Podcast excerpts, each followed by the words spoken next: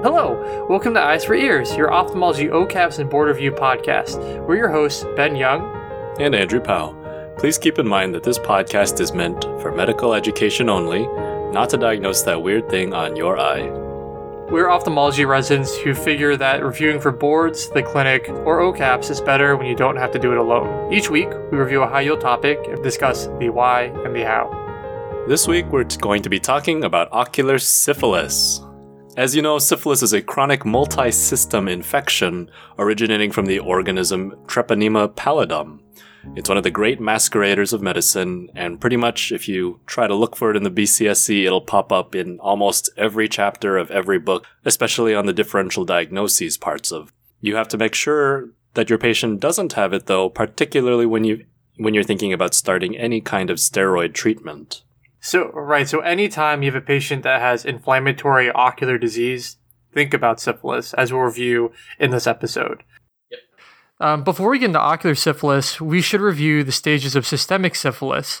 To help us do that, we brought on the hosts of the podcast Creogs Over Coffee and OB-GYN Board Review podcast.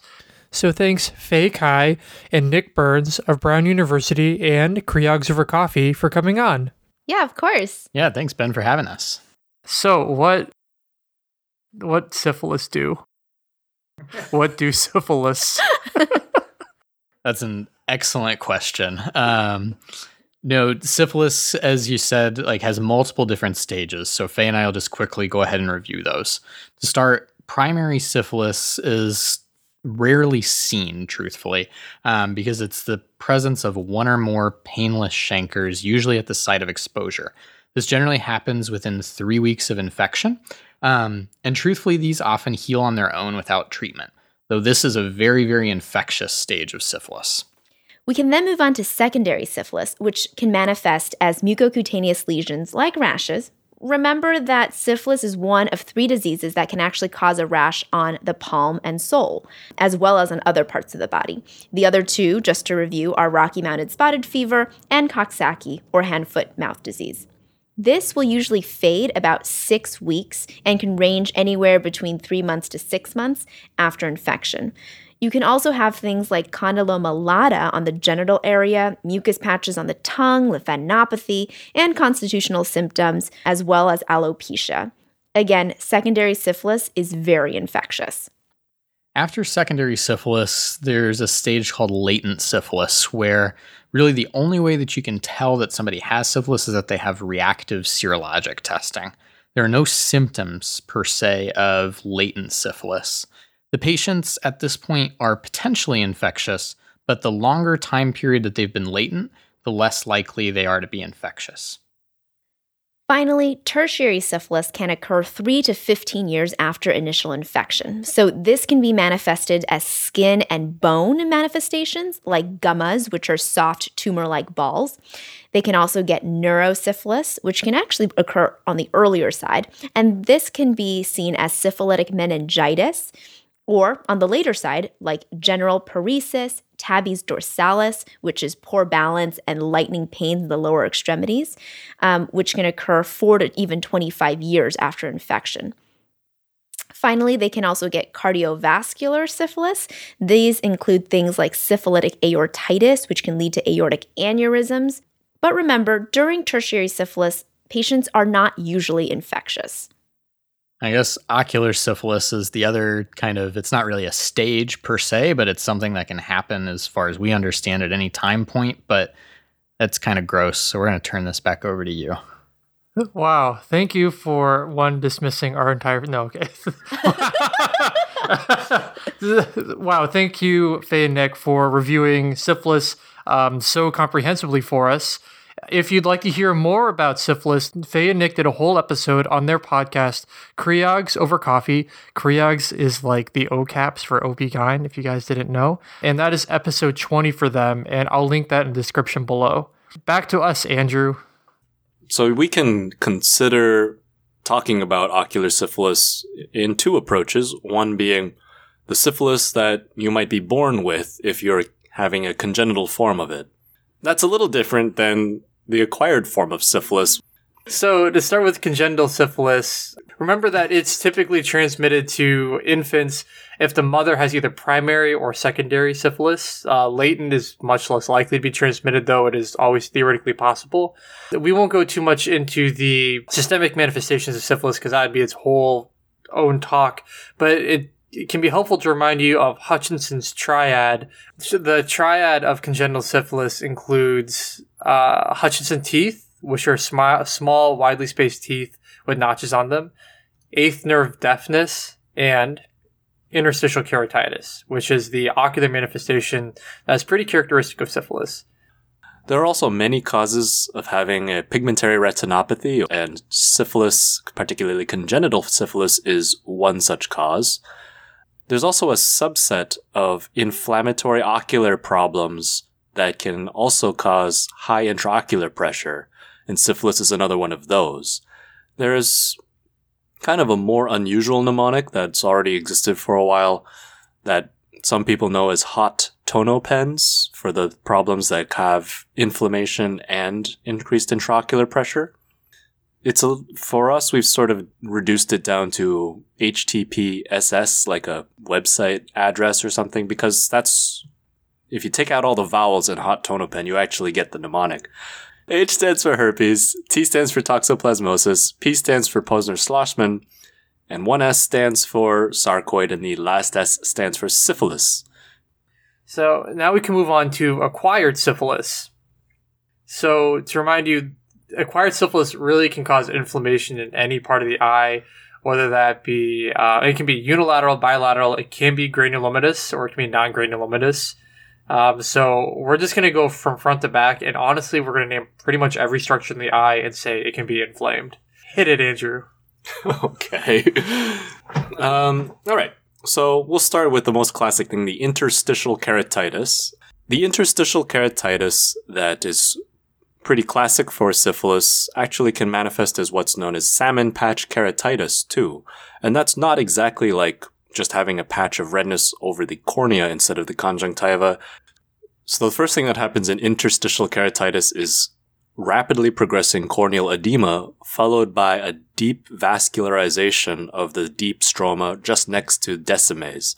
That vascularization gives it a salmon colored or reddish hue to the entire cornea. And after a while, after several weeks to months, blood flow through the, that new vascularization ceases, leaving behind empty ghost vessels in the cornea. You can also get what are called gumma of the iris, just like, you know, in tertiary syphilis, you can get you can get them in the iris, or you can get papules or nodules in the iris as well. And additionally, because the iris can become inflamed, you can get posterior synechia. Remember, iris to lens adhesions. Uh, syphilis can also be a cause of lens dislocation or ectopia lentis. Uh, it's also one of the known causes of intermediate uveitis, so it can be a masquerader for pars planitis. So um, if you see someone with intermediate uveitis, i.e. they have vitritis or classic snowballs, snowbanks um, in their in the pars plana, then consider syphilis on your differential. One kind of classic way that can manifest is chorioretinitis.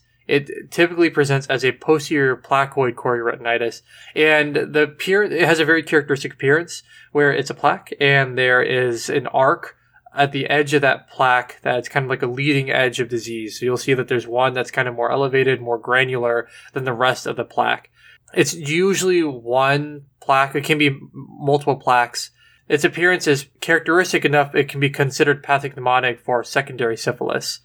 If you OCT over these plaques, you'll see that there's disruption of the IS-OS junction. And if you look very carefully, you can even see um, spirochetes or inflammatory debris in the choroid because posterior placoid chorioretinitis due to syphilis is caused by the spirochetes entering the um, chorioretina via the choroid and causing direct inflammation of the photoreceptors. This can lead to decreased vision, of course, because of disruption of the photoreceptors, but also photopsias because as the photoreceptors are inflamed, they can cause flashes because it's a direct photoreceptor um, inflammation. One more retinal manifestation of syphilis is focal retinitis.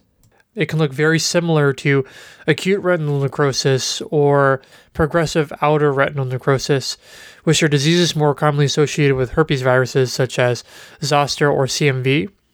So, if you see these in a patient or see findings similar to that in a patient, keep syphilis in the back of your mind as a possibility if it doesn't quite match the typical pattern of ARN or PORN. Um, and it can also manifest as retinal vasculitis, affecting either arteries or veins. And remember, many ocular syndromes or diseases either affect one or the other, and you can distinguish vasculitis in that regard, but syphilis can do both, either one. You can also get serous retinal detachments, papillitis, and neuroretinitis. Ben, you want to talk about the differential of neuroretinitis? Yeah, sure.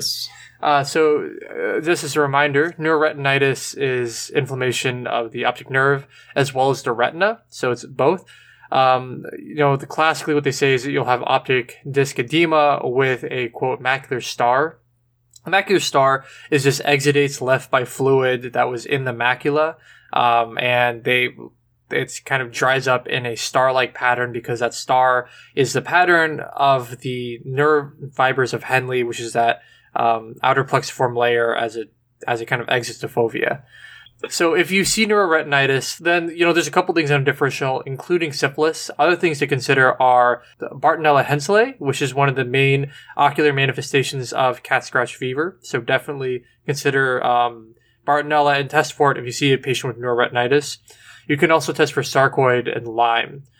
And then finally, the syphilis you can affect the um, neuro-ophthalmologic system almost in any way. It can give you individual cranial nerve palsies. It can give you an a- atypical optic neuritis. The classic teaching in medical school is you can get an Argyll-Robertson pupil, which, to remind you, are pupils that accommodate, so they constructive accommodation, but they don't react to light. So it, these are patients with light near dissociation in reality, uh, according to the text that we we reference for these podcasts, it appears to be very very rare. But you know that's what's tested on boards and um, in med school. So you know that's a pretty that's a rundown of the um, ocular manifestations of syphilis. Basically, take a structure that you want to think about, and it can get inflamed. Next, we'll just talk about the diagnosis of syphilis from an ophthalmologic standpoint, and then finally a bit about the treatment of syphilis. So, Andrew, what's the first step about trying to diagnose syphilis? Well, if you're ever in a position where you're thinking that you have to try sending a syphilis study, you should also be thinking about all the other things that syphilis can masquerade as. And in general, you're always safe sending things for syphilis, things for sarcoid, and things for tuberculosis all in the same breath, just as a reflex whenever you're thinking, hmm, inflammation in the eye, what are my go tos?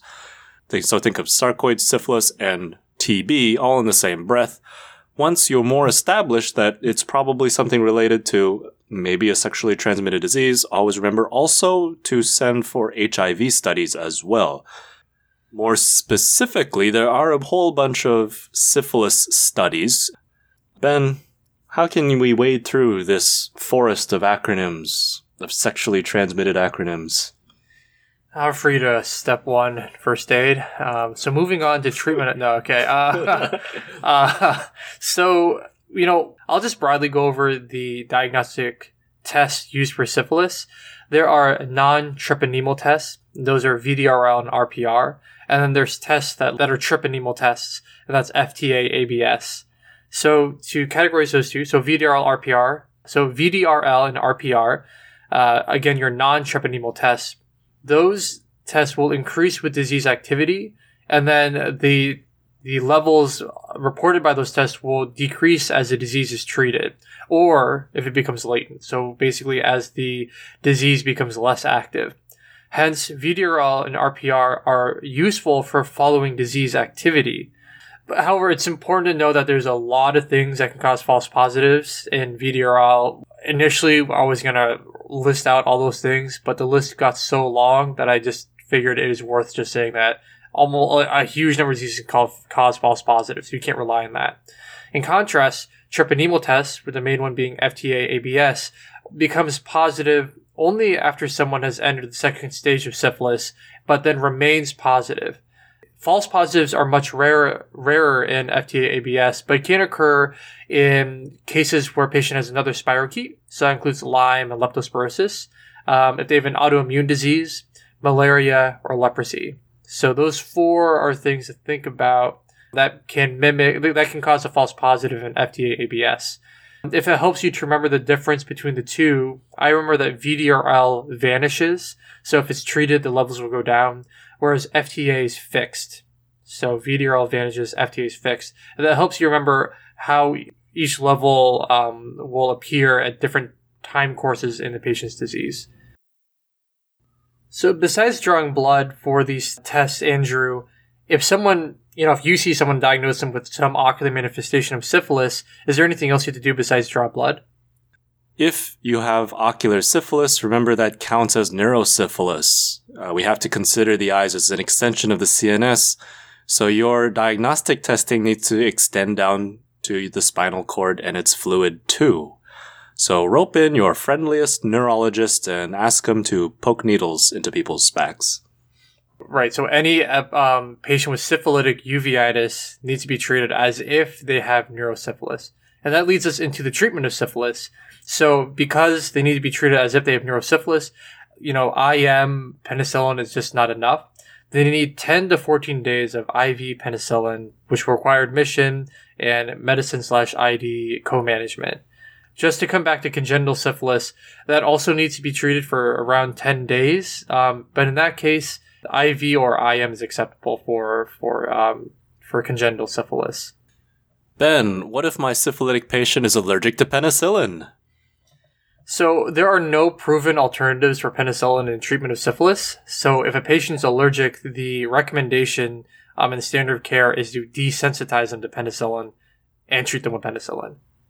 Another thing to think about when you're treating syphilis is that you have to monitor them pretty closely because you have to observe for a Jarisch-Herxheimer reaction. To remind you from medical school days, this is an intense hypersensitivity response to the antigens produced by the uh, treponeme as the spirochetes die during the first 24 or so hours of treatment.